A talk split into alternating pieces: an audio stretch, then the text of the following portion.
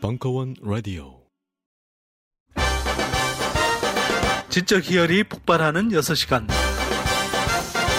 정재승, 임정욱, 김지현, 송기령 등 최고의 강사진 선대인 경제연구소 사상 최고의 호평을 받은 특강 7월 11일 미래의 기회는 어디 있는가 버전업 앵콜 특강 이제 여러분 차례입니다. 조기 신청자에게는 하반기 주택시장 전망 보고서와 중국 산업별 유망주 분석 보고서 등 3대 특전을 제공합니다. 7월 11일 버전업 앵콜 특강 070-7584-2050 070-7584-2050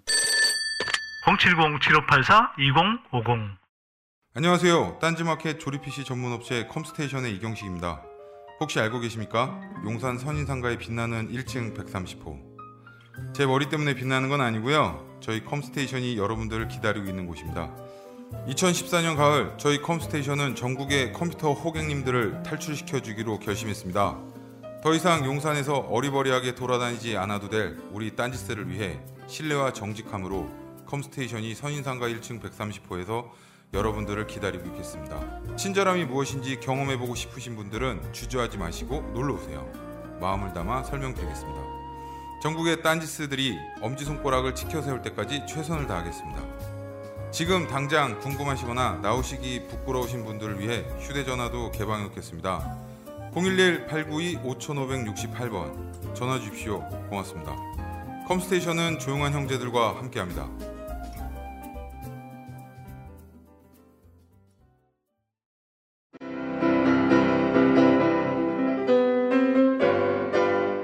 클래식은 너무 멀리 있거나 혹은 너무 가까이 있다.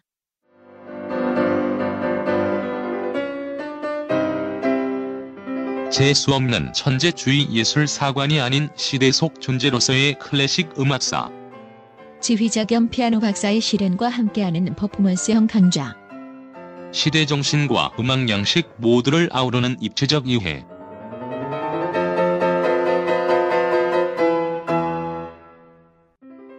(2015) 벙커원 울트라 스페셜 클래식 끝판 48주 과정 강헌, 송창진 올댓클래식 자세한 사항은 벙커원 홈페이지를 참조하세요. 술안주 포토그래퍼 최고운과 기생충 박사 서민의 아무 날도 아닌 날 2 콘서트 2부 5월 30일 강연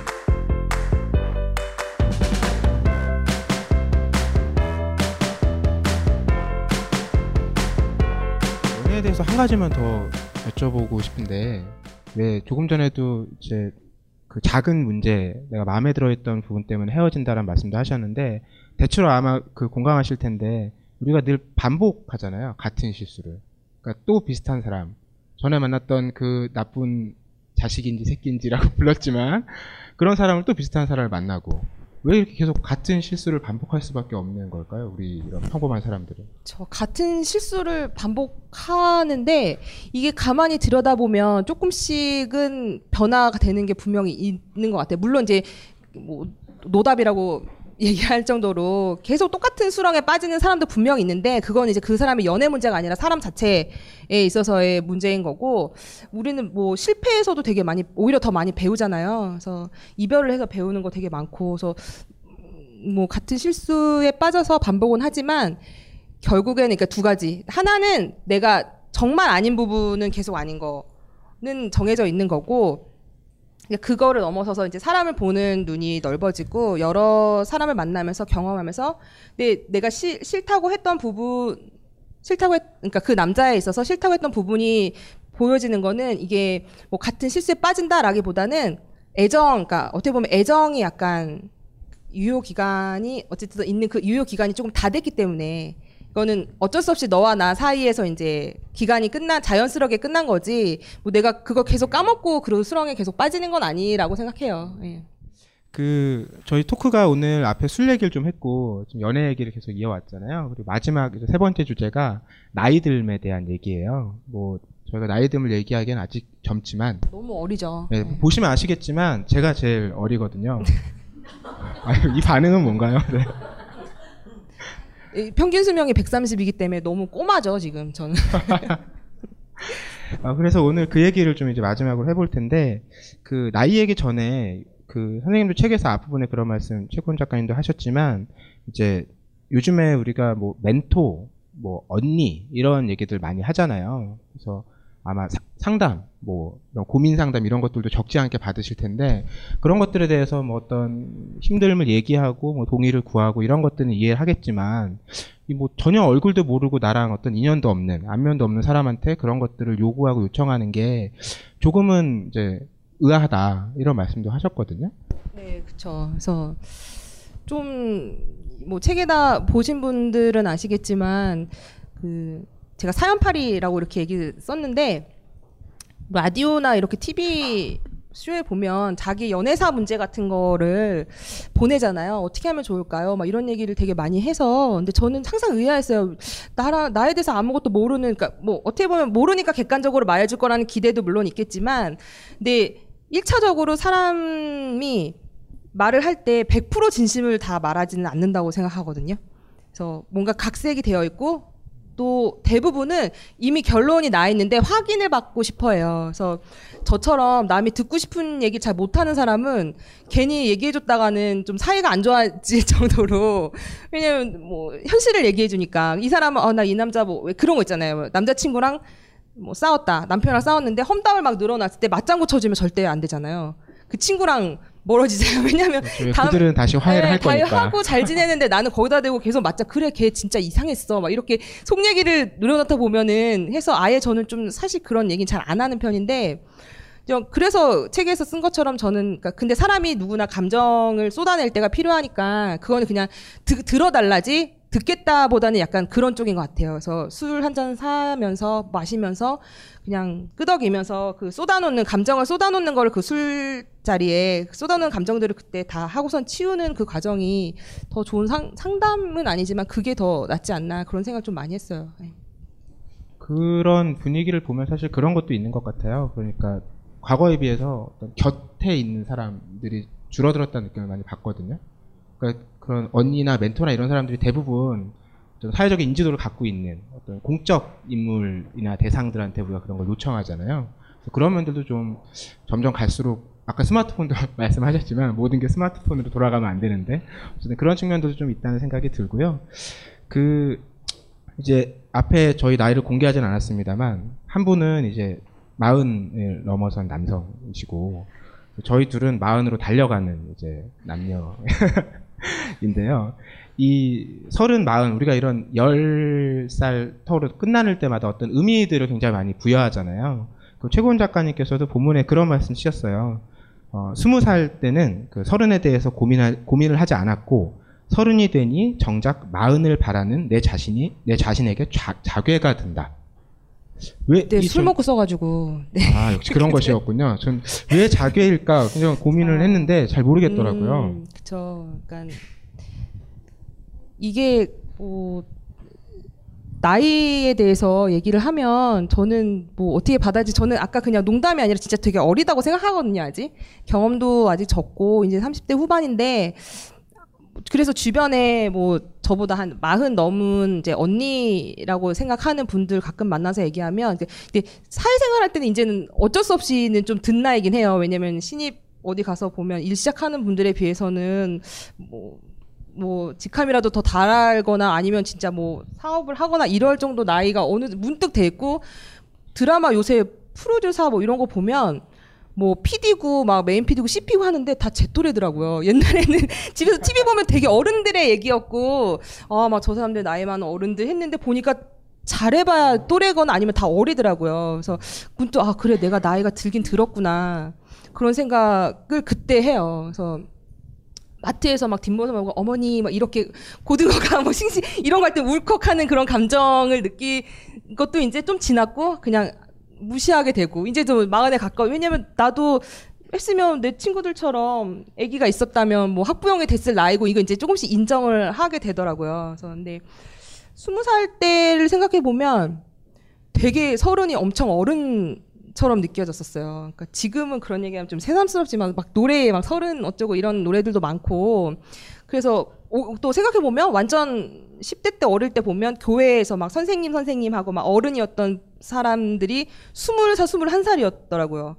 그런 것들을 이제 느끼는 거예요. 근데 30 넘어서 보니까 몇 년 후면 40인데 또 별거 아닌 것 같은 생각이 또 드는 거예요. 이거 핑계, 그래서 자기가 든 것도 그래도 40이면 불혹인데, 불혹이잖아. 유혹이 흔들리지 않는. 곧. 근데 주변에 물어보면 그것도 아니더라고요. 40도 여전히 뜨겁고 열심히 살아가고. 그래서 그 TV에서 그 윤여정, 그 영화배우 윤여정 씨가 나와서 20살 어떤 여자애가 이제 고민, 뭐 이제 20이 됐는데 뭐 얘 물어봤어요. 근데 뭐 그분이 나이가 거의 60 후반이더라고요. 만약에 67세인데 나도 67살을 처음 사는 거고 너도 20살을 처음 사는 거야. 우리 똑같이 지금은 처음 살고 있어. 열심히 살자. 이렇게 말했는데 그게 진짜 완전 와닿았어요. 20, 30 이런 나이대를 그리는 건 물론 의미가 있지만 어쨌든 하루하루를 내가 처음 살기 때문에 저도 37이 지금 처음 열심히 살고 있는 거라서 뭐 그렇게 마음까지 그냥 한 발 한 발 갈 생각이에요. 네. 대체로 한국 사회에서 지금 이 또래들을 보면 30은 어쨌든 어떤 기대, 애들이 있었던 나이인 것 같은데 40에 대해서는 전혀 모르겠다. 이런 태도들이 좀 많은 것 같아요. 지금 슬쩍 미소를 지으시는데 다 겪어보신 선생님 생각은 어떠십니까? 예, 나이가 좀 많습니다, 제가. 그런데 그러니까 전 20대 때만 해도 30대가 정말 많은 줄 알고 뭐 이렇게 다 살아오는 거잖아요. 근데 전 30대 때는 이런 생각했어요. 40대는 진짜 완전 늙은 아저씨 뭐 이렇게 생각했는데 막상 40이 넘어 보니까 40대에도 사랑과 뭐 욕망과 정말 이런 아름다움, 삶의 아름다움이 있더라고요, 나름대로. 그래서 50대에도 뭔가 많은 그런 아름다운 것들이 나를 기다리겠구나, 이런 마음으로 살고 있는데, 이제 가끔씩, 그제 이제 여권 만들어 잠깐 갔더니, 어떤 그 직원분이 저한테 이러더라고요. 아버님, 뭐 이렇게 부르는데, 그때만 너무 무서워요, 저는. 그런 게. 근데 그렇게 안 불렀으면 좋겠지만, 뭐, 어쨌든 뭐. 그래.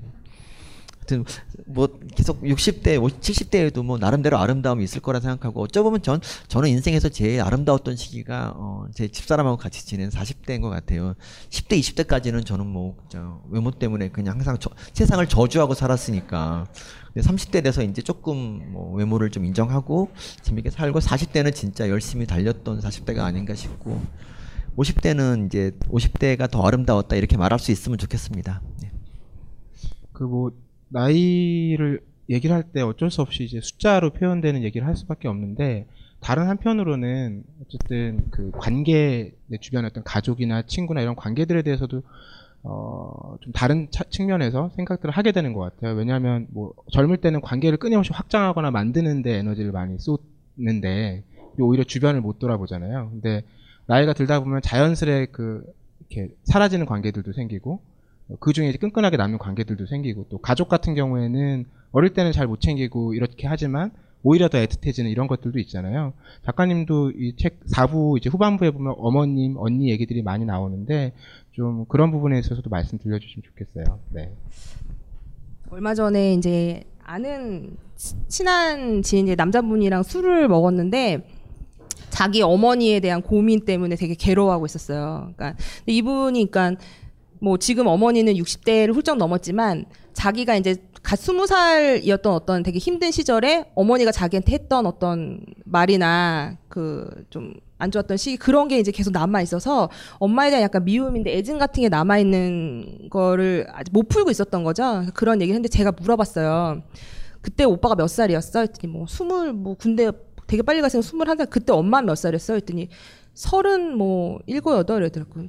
지금 생각했을 때 37, 38살 여자가 그렇게 힘든 상황에서 뭐 사회 망하고 남편도 없는 상황에서 아들은 뭐 병원에 이런 얘기를 하면서, 그럴 때 얼마나 더 현명하고 그런 좋은 조언을 할 수 있을 것 같아 했더니 딱 생각을 하더라고요. 그러니까 엄마는 계속 엄마라고, 어른이라고 생각했지만 저도 지금 나이가 되면 우리 엄마도 20대가 있었고 30대가 있었고 나처럼 미끄러지고 힘들고 그렇게 했던 시절을 똑같이 했는데 엄마라는 이유만으로 계속 어른인 것처럼 그렇게 얘기를 한다는 거는, 그러니까 이해를 이제 하는 거죠.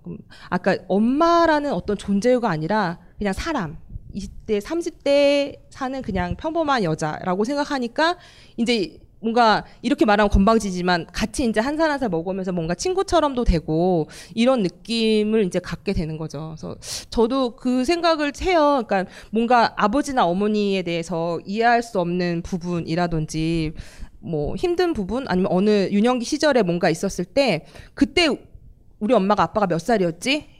라고 생각을 해보면서 그러면 사회경험 얼마 없을 때고 아직 30대였고 서툴 때인데 그러니까 요새 뭐 특히 아이 낳고 키우는 문제에 대해서 그런 거 많잖아요. 특히나 좀 안 좋긴 한데 여자분들 뭐 카페에다 뭐 기저귀 아무렇게나 버린다 뭐 애가 뭐냐 이렇게 비판하는 말도 많은데 엄마가 애를 낳을 때 아이도 낳지만 엄마인 자신도 같이 낳는 거라고 생각을 해요. 그래서 애기도 키우지만 내가 나오는 엄마도 같이 키우는 거죠. 왜냐면 엄마가 돼본 적이 없잖아요. 처음 배우는 거고 처음 사는 거기 때문에. 그래서 그렇게 생각하니까 이제 인간적으로 이해가 가게 되는 부분들이 있고, 그래서 화해도 하게 되고 그렇게 되는 것 같아요. 근데 상대적으로 그 딸과 부모의 관계보다 아들들은 더 못하잖아요. 그렇지 않습니까, 선생님? 특히 이제 아들과 아버지의 관계는 정말 뭐랄까요? 그냥 멀리 떨어져 있으면 서로 편한? 누군가 가까이 가려고 하면 왠지 어색해지는 이런 상태인데. 예.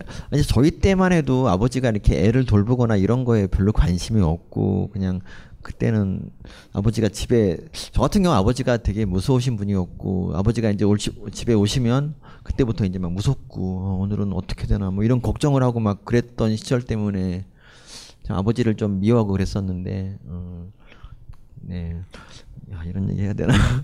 근데 그래서 이제 아버지를 계속 좀 이렇게 별로 안 친하고 오래 지냈는데, 저는 이제 아버지가 저를 참 미워하는 줄 알았어요. 그래서 이제 그렇게 살아왔는데, 이제 아버지가 돌아가시고 나서 어머니가 나중에 아버지 일기를 많이 쓰셨는데, 일기를 버릴까 그래가지고 제가 버리지 말고 몇 권만 줘보라고 해서 몇 권을 이제 가져와서 제가 이제 읽는데, 아버지가 글씨를 굉장히 못 써요. 무슨 히브리어처럼 썼는데, 그거를 이제 막 해독을 하면서 막 읽었는데, 그 일기를 보니까 이제 이런 말이 있어요. 이제 아버지가 사실은 제가 그렇게 마땅치 않았던 것 같아요, 어릴 때. 나는 이런 말이 써있더라고요. 나는 미니가 밉다.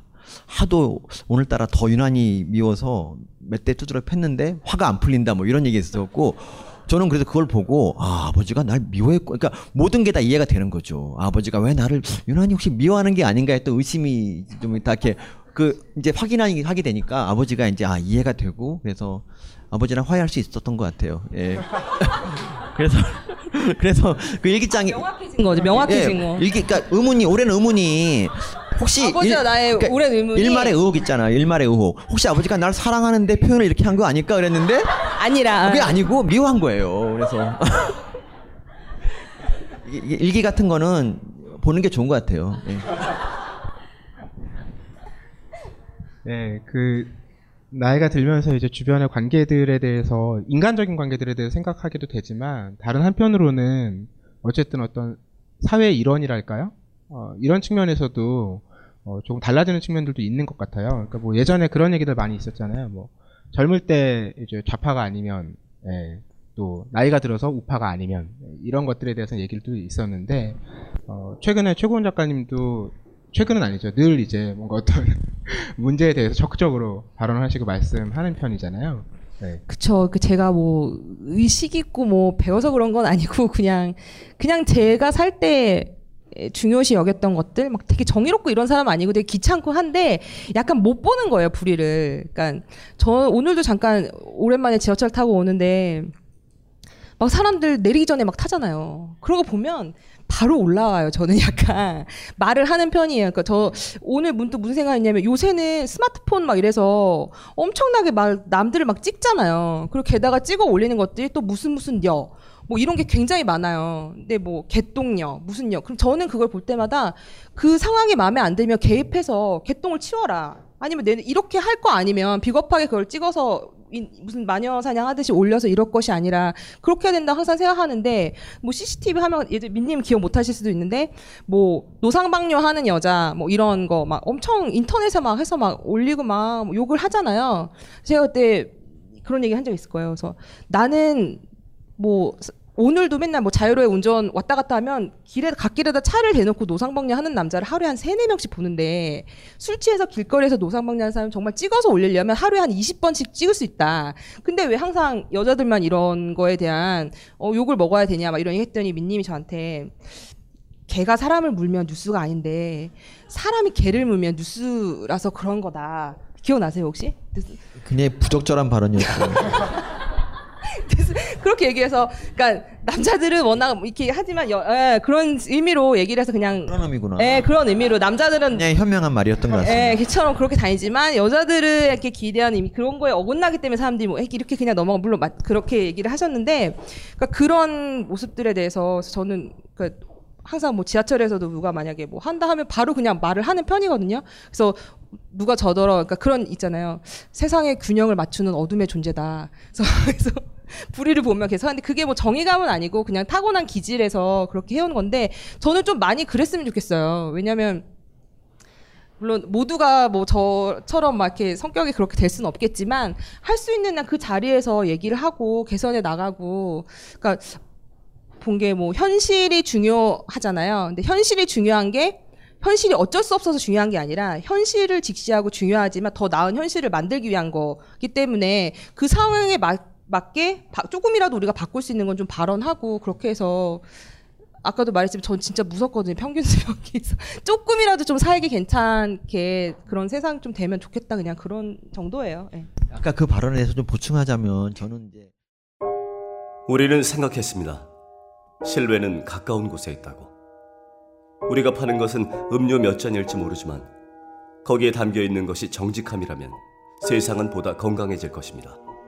그래서 아낌없이 담았습니다. 평산네이처, 아로니아 친. 지금 딴지마켓에서 구입하십시오. 일본이 다 좋은 건 아닙니다. 하지만 어묵만큼은 일본 전통 방식에 쪄서 만든 가마부코가 좋습니다. 밀가루는 고마운 식재료입니다. 하지만 어묵에는 밀가루가 전혀 들어가지 않는 게 좋습니다. 기름에 튀기지 않고 100% 생선살의 럭셔리 웰빙 어묵. 바다 한입 가득의 가마부코를 지금 바로 딴지마켓에서 만나보세요. 검증된 맛과 은하계 최저가를 보장합니다. 자유를 외친 시인 김수영, 위대한 화가 이중섭, 전설이 된 반고흐. 그런 그들의 진짜 모습은 찌질했다. 철없는 가난뱅이, 애정결핍 환자, 우리가 사랑한 위인들의 민낯. 위인전에 속은 어른들을 위한 경쾌한 반전이 시작된다. 딴지일보 인기연재를 책으로 엮은 찌질한 위인전. 완벽하지 않아서 눈물나게 아름답고, 찌질했기에 더욱 위대한 그들의 삶이 전하는 위안과 감동. 딴지일보 홀짝 기자의 찌질한 위인전. 전국 서점과 온라인 서점 딴지마켓에 있습니다. 위즈덤 하우스. 스마트폰의 바이블 벙커원 어플이 대폭 업그레이드 되었습니다. 강좌 및 강의별 결제 기능 탑재. 멤버십 회원이 아니라도 벙커원 동영상들을 골라볼 수 있는 혁신. 바로 확인해보세요. 아까 그 발언에 대해서 좀 보충하자면, 저는 이제 나중에 알게 된 건데, 그 남자분들 중에서 많은 숫자가 인터넷에서 여자한테 마녀 사냥을 하면서 스트레스를 푸는 그런 분들이 굉장히 많더라고요. 그래서 그래서 그런 일, 무슨 여 같은 게 벌어지는 것 같아요. 그러니까 뭐 그 나이듦 얘기와 왜 이 사회적인 뭐 발언, 의식, 참여 이런 것들을 얘기를 했냐면, 이 책의 마지막 꼭지를 보시면 이제 세월호 이야기를 말씀을 하시면서, 이제 30이 넘은 사람으로서 어쨌거나 지금의 사회가 만들어지는데 일말의 책임 혹은 그렇게 이루어지는데 나도 한 역할, 우리 모두가 이제 그런 책임을 지는 것인데, 그 부분을 읽다 보면 어쨌든 그런 나이가 쌓일수록 그런 부분에 대한 책임 생각들을 더 해야 한다. 이런 말씀도 하시는 것 같아서. 사실 그 마지막 꼭지는 저는, 그러니까 그 책을 쓰고 했을 때 딱 그런 일이 또 있었고, 근데 사실은 책의 성격이랑은 맞지 않아서 그 꼭지를 빼야 되진 않을까 하는 얘기들 좀 하긴 했었어요. 왜냐면 어쨌든 책의 기획이라는 게 있고 컨셉이 있어서 얘기를 하나하나 하면서 거기에 맞는 술과 안주 얘기를 이렇게 풀어냈는데, 마지막에 갑자기 세월호 얘기를 하면서 한다는. 근데 저는 그걸 너무 넣고 싶어서 좀 넣어달라고 꼭 얘기를 해서 일부러 넣긴 했는데요. 뭐 실제로 실제 경험이고, 그래서 약간 그런, 저는 좀 사실 친구도 많지 않고 그래서 좀 혼자 잘 노는 편이라 사람을 되게 막 자주 만나거나 이렇진 않아요. 그래서 혼자 잘 즐기고 혼자 사는 편이라.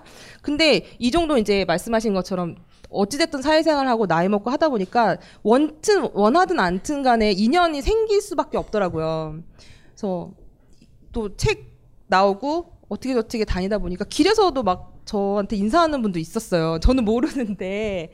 뭐 그래서 근데 당황스럽기도 하지만, 아, 이게 어찌됐든 간에 이제 내가 세상에서 이렇게 여기저기 흔적을 남기기 때문에 어떻게든 인연이 만들어진다는 생각을 하거든요. 그래서 혼자로서 당연히 자립해서 잘 살아가야겠지만 어쨌든 우리 다 약하고 평범한 사람들끼리 연대해서 손을 잡아서 조금씩 그냥 조금 더 살기 좋은 세상을 만들어야 된다는 그런 차원이고요. 그래서 이 학생들 그는 정말 지금도 교복 입은 애들 보면 막 뭐 아까 막 언니 멘토 꼰대 얘기했지만 전 지금도, 아까도 마론이 되게 오랜만에 왔는데 옛날엔 여기서는 막 다 기타 치고 노래인데 지금 막 중학생들이 막 아이돌 춤추고 있더라고요. 첫 번째 나 뭐야 약간 이랬는데, 이것도 꼰대일 수도 있는데, 근데 그 애들을 보면 조금 어쩔 수 없는 상황에서 벌어진 비극들은 어른들의 다 책임이 있을 수밖에 없다는 생각을 많이 해요. 그래서 생뚱맞지만 진짜 잊지 말았으면 좋겠어요, 저희가. 네. 근데 뭐 생뚱맞다고 느낄 수도 있는데 저는 그 마지막 꼭지가 그 이 책과 뭐 어긋난다는 느낌 별로 안 들었어요. 특히 저는 이 부분을 꼭 같이 읽고 싶어서 표시를 해봤는데, 이게 122쪽에 보면 제가 좀 읽어드릴게요. 나는 언제나 싫은 것을 찾아내는데 망설이지 않았고 적절하게 욕하는 것을 게을리하지 않았다. 가끔은 모나고 까칠한 성격을 조금은 둥글고 무디게 만들고 싶기도 했다. 살다 보니 호불호가 확실한 것을 상당수의 사람들이 불편해했기 때문이다. 그러나 여전히 의문이 남는다. 결국엔 무례하지 않으면 될 일 아닌가? 모난돌에 정 맞는다고들 하지만 내 생각은 조금 다르다. 가파르고 험한 길을 만나게 되면 누구든 모난돌에 발 디딘다. 이런... 네, 과갈라디님 목소리가 너무 좋아가지고 아니, 읽으면서도 이게 되게 와닿는데 정말 전율을 느끼네요. 저도 그래서 처음으로 아까는 제 목소리가 좋다 그러지 않았어요? 아니 제가 안 그랬어요. 편집자 저는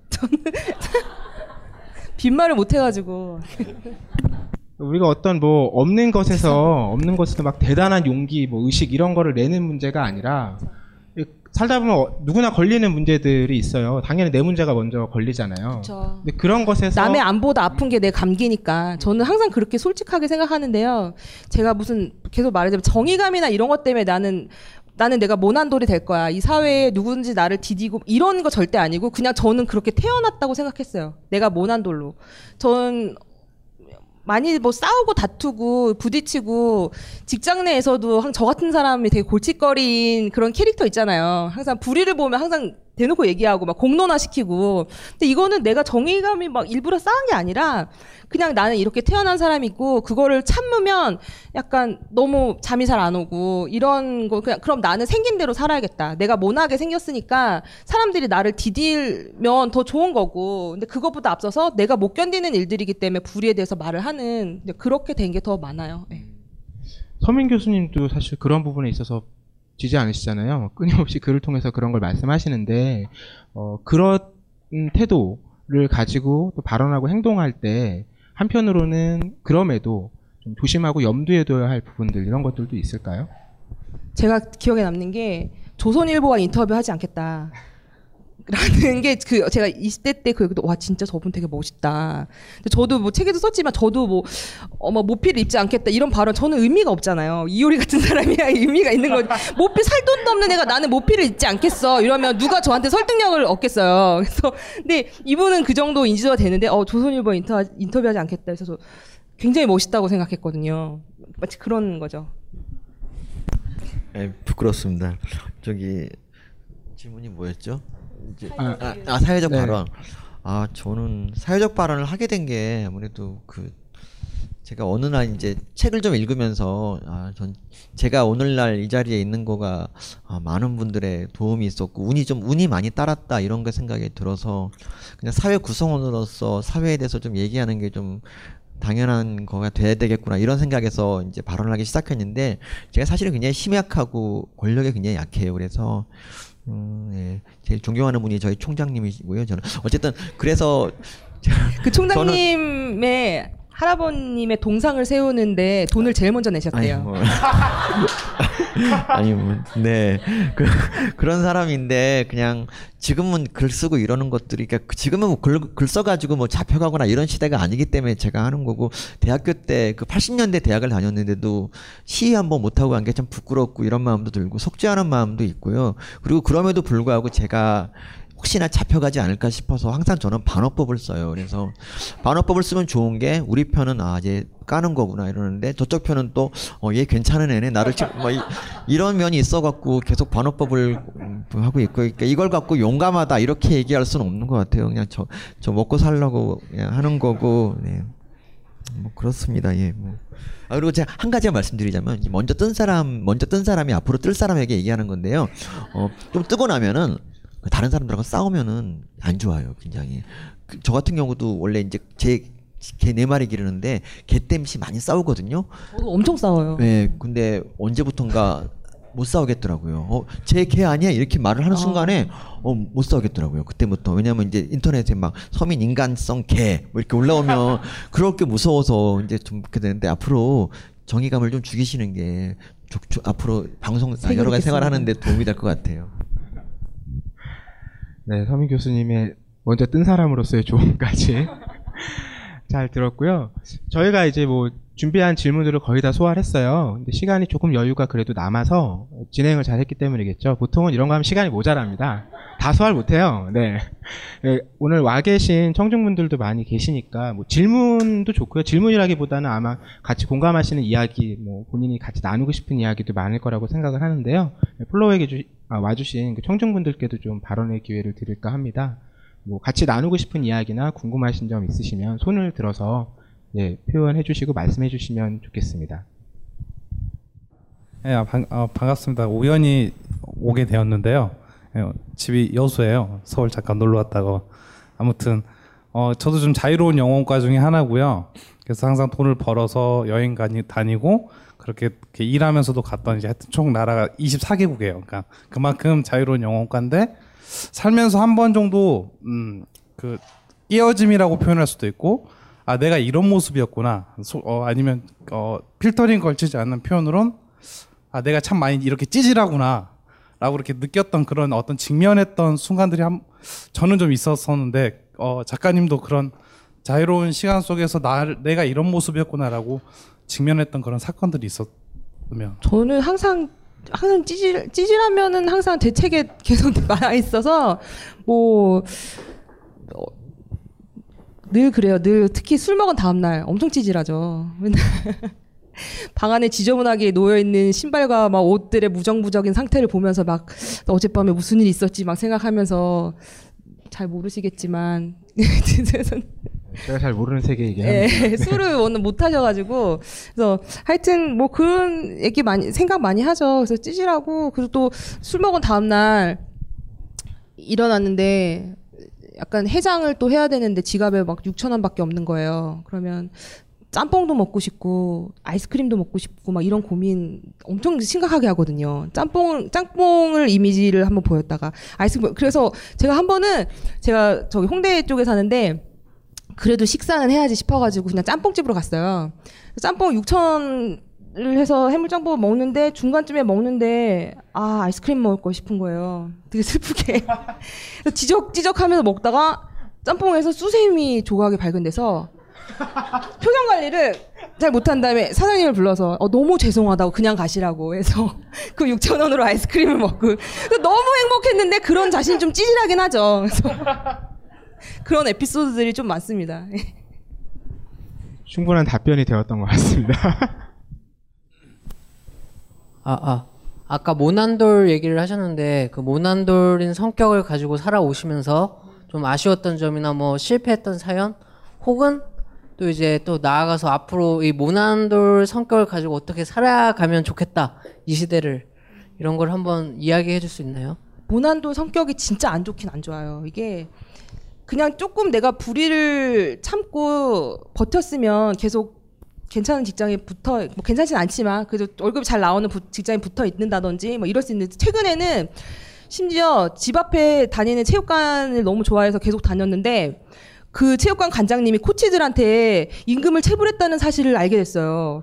근데 그냥 다니면 되는데 저는 또 못 다니겠는 거예요. 나의 등록비를 그 관장님이 가져가는 게 너무 싫어서 막 그 코치보다 더 심하게 화를 내면서 그 체육관 재등록을 안 했어요.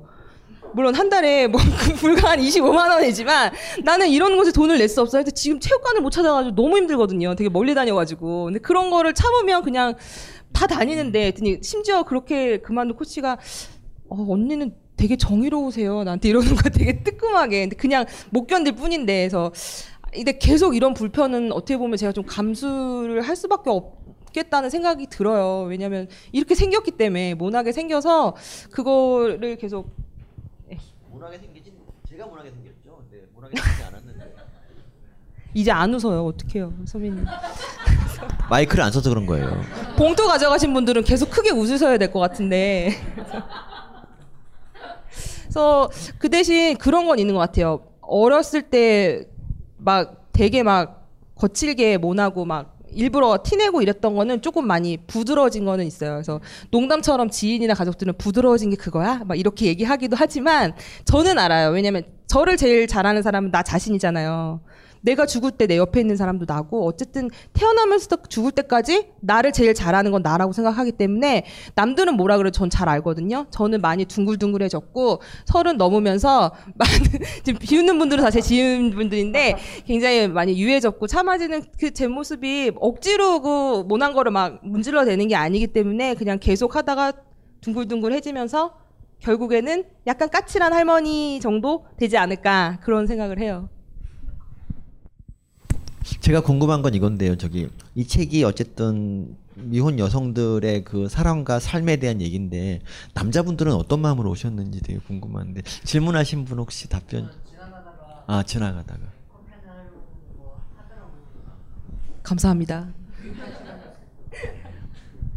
술을 왜 좋아하냐, 맛있어서 좋아하냐, 뭐 분위기를 좋아하냐, 그런 얘기들 제일 많이 하세요. 근데 저는 사실 맛있어서 좋아하는 거고요. 물론 분위기가 좋아서 드시는 분들도 있죠. 근데 술이, 그러니까 저는 이렇게 물욕이 별로 없어요. 이게 가난해서 없는 건지 물욕이 없어서 가난한 건지 잘 모르겠는데, 물욕이 많으면 열심히 돈을 벌겠죠. 근데 좀 그렇지는 않고 내가 뭘 좋아하나 생각해보면 약간 경험적인 거예요. 막 여행을 간다든지 뭐 공연을 본다든지 뭐 이런, 뭐 술을 마신다, 이런 약간 경험적인 걸 너무 좋아하다 보니까 술을 좋아하는데, 그러니까 인간의 욕망, 욕구 같은 게 막 내가 갑자기 예뻐진다거나 갑자기 외제차를 산다거나 뭐 갑자기 막 세부로 뿅 날아가서 이런 거 할 수 없는데 갑자기 전화를 하면 30분 안에 치킨이랑 맥주가 오잖아요. 이거는 정말 술과 맛있는 안주가 주는 행복감은 최소 비용에 있어서 즉각적으로 뭐 행복을 줄 수 있는 거라고 생각을 해요, 저는. 그래서 되게 좋아해요. 네, 설득력 있는. 설득력 있죠. 네. 네. 갑자기 똑똑해지고 이런 건 안 되거든요. 예.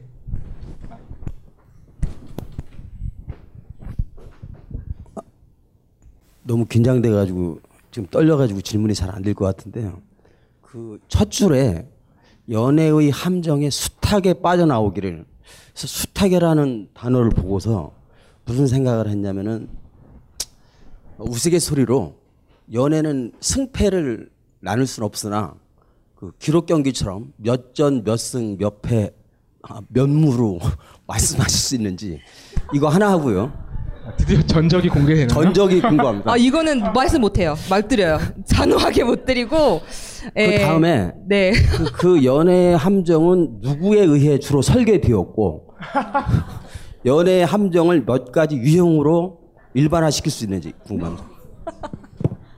이거는 약간 서면으로 작성해서 드려야 될 것 같은 느낌인데, 함정이라는 게 뭐 아차하는 여러 가지 실수가 있겠죠. 물론 책이 술이니까 술을 먹고 저질렀던 너무 본성에 다가간 솔직한 마음을 내 태페를 보였다가 막 깔기도 하고 뭐 그냥 그렇게 휩쓸려 가기도 하는 여러 가지 함정도 있었을 테고 원래는 그렇게까지 찌질하지 않았을 텐데 막 술 기운을 빌어서 막 매달려 봤던 아까도 얘기했던 막 이런 경험들이 다 함정인 것 같은데 함정을 결국 제가 판 거겠죠. 그래서 근데 뭐 다 저는 함정에 빠진 건 중요하지 않고 함정에 나오는 게 중요하잖아요. 그래서 실패 경험 아까도 얘기했지만 그래서 어쨌든 제가 이런 책을 내서 웃으면서 말할 수 있었던 것도 제가 함정에 빠졌는데 계속 거기서 허우적거리거나 뭐 이런 삶을 살았다면 여러분들 만나지 못했을 테지만 좀 씩씩하게 걸어 나와서 뭐 사회에서 보는 뭐 성공하고 막 무슨 이런 삶은 아니지만 이렇게 묵묵히 내 삶을 열심히 살아가는 뭐 함정에 개의치 않고 실수나 실패에 연연하지 않고 계속 앞으로 가는 게 중요하지 않나 그래서 그런 생각을 해요. 예. 지금까지 자기가 살았던 이야기를 했다면은 앞으로 어떤 이야기를 담고 어떤 책을 쓰고 싶은지 그런 얘기를 하고 싶어요. 요새 좀 고민 많이 하는데 물론 아시다시피 제가 뭐 전업 작가는 아니고 제 생계가 따로 있고 비정규직에 열심히 삶을 살고 있어서 문득문득 좀 이상해요. 책을 내서 이런 자리에 쓰는 건 엄청 새로운 경험인데 또 이런 자리가 끝나면 다시 제가 있던 자리로 돌아가서 열심히 삶을 살고 이렇게 진행되고 있는데 그래서 뭐 생각보다 요새 근데 출판계 불황은 거의 10년 들은 것 같아요. 계속 불황이다. 근데 정말 책이 잘 안 팔리긴 하는 와중에 책을 꽤 팔았어요. 생각해보니까. 뭐 저도 판매 부스를 보고 몰랐어요. 생각보다 많이 나갔더라고요. 어떻게 네. 생각하셨길래 처음에는. 아, 네. 그쵸. 요즘 같은 불황기에, 그죠. 생각보다 많이 나가서 약간 좀 용기도 없고, 살짝 좀 다른, 또 더 많은 얘기를 하고 싶다. 그래서 저희가 저번에는 이제 독자분들 모시고 맥주 파티를 옥상에서 한 적이 있는데, 그때는 또 여자분들이 되게 많이 오셨어요. 그래서, 이런 얘기를 더 써달라. 막 이런 것들을, 아이디어를 엄청 주셔가지고, 요새 그런 거 고민하고 있어요. 그래서 다음번에는 어떤 얘기를 할까. 그래서, 근데 이런 데서 던져버리면 약속을 지켜야 되잖아요. 그래서 섣불리 뭐 언제까지 책을 어떤 책을 쓰겠다 이런 말씀은 못 드리지만 지금 고민을 많이 하고 있어요. 또 지금 이렇게 구체적으로 얘기하면 이 라에는 출판사 관계자분들이 와 계시기 때문에 발목을 잡힐 수가 있어요. 요즘 선택의 폭을 넓혀두고 고르실 수 있도록. 감사합니다. 네, 그러면 뭐 더 궁금하신 점들은 뭐 끝나고 잠깐 뭐 사인 받고 하는 자리들도 있으니까 말씀 나누는 시간을 갖도록 하고요. 서민 교수님 마치기 전에 한 말씀 부탁드릴게요. 네, 저한테 갑자기 기회가 올 줄 몰랐는데 긴 얘기인데 괜찮아요? 네, 시간은 충분합니다. 10분짜리인데. 네. 들으실 수 있죠, 여러분들. 네. 이거는 뭐 책을 읽으면서 제가 이제 제일 그 반가웠던 대목을 제가 말씀드릴게요. 이걸로 제 말씀 끝내겠습니다. 저 초등학교 이제 6학년 때쯤, 그때는 애들 발육이 지금처럼 이렇게 안 될 때예요. 그때 6학년은 뭐 진짜 어렸거든요. 2차 성징이 나타나기 전에 아이들이었죠. 근데 그때 어떤 우리 반 아이 중에서 유난히 좀 발육이 빠른 애가 있었어요. 이름이 김성호라는 친구인데 그 친구가 우리 중에 하이다님이 아니다 싶으면 그냥 커트하세요. 그 친구가 유일하게 우리 반에서 털이 났었어요. 털이. 그래서 걔 별명이 털이었어요. 그래서 체육 시간마다 그러니까 가끔씩 애들이 털 보여달라면 얘가 이제 창고로 들어가서 털을 보여주곤 했어요. 그리고 항상 걔 부를 때마다 야 털 그러니까 여학생들이 왜 털이냐고 부르냐고 이렇게 얘기하기도 했고 걔는 그 별명을 되게 싫어하긴 했어요. 그래서 저는 이제 그 생각을 했어. 아, 털이란 정말 부끄러운 거구나 생각을 했는데 중2 때 저한테도 2차 성징이 나타난 거예요. 근데 제가 얼마나 무서웠겠어요. 누가 상의할 사람도 없고. 그래서 저는 가위로 잘랐죠, 다 그거를. 괜찮아요? 지금 커트 안 해도 아직까지는 괜찮습니다. 네. 가위로 자르고 그 생활을 6개월쯤 계속 잘랐죠. 근데 어느 날 아버지랑 이제 같이 목욕탕에 갔다가 이제 그걸 걸렸죠. 너 잘랐냐? 그래서 이제 야단을 되게 맞고 그다음부터 오늘에 이르렀는데 저는 그런 비슷한 고민을 하고 있는 사람이 또 있다는 걸 알고 너무 놀랬고 여자분이 그런다는 게 너무 놀랐던 거죠. 그래서 Do It Yourself라는 그 챕터를 보고 굉장히 감동을 했고요. 그래서 앞으로 친하게 지내야겠다 이런 마음이 있어요. 이상입니다. 책을 읽은 아직 안 읽으신 분들께 아주 궁금증을 증폭시키는 말씀 고맙습니다. 네. 최고운 작가님도 오늘 행사 마무리하면서 마지막으로 독자분들께 한 말씀. 네, 간단하게 인사할게요. 오늘 토요일 또 오후 시간에 게다가 그 탄저균과 메르세의 공포가 막 퍼져가 나가고 있는 이런 힘든 상황 속에서 이렇게 한자리에 모여주셔서 진짜 너무 감사하고요. 저를 본 분도 있고 또 처음 뵙는 분들도 있는 것 같아요. 근데 어쨌든 일일이 뭐 끝나고 인사를 할 수도 있지만 못하면 뭐 언제 또 어디서 우리가 어떻게 마주칠지 모르니까 서로 각자 열심히 살다가 만나면 반갑게 악수할 수 있는 그런 인연이 됐으면 좋겠습니다. 와주셔서 감사합니다. 이 강의는 벙커원 어플에서 동영상으로도 시청하실 수 있습니다. 벙커원 라디오.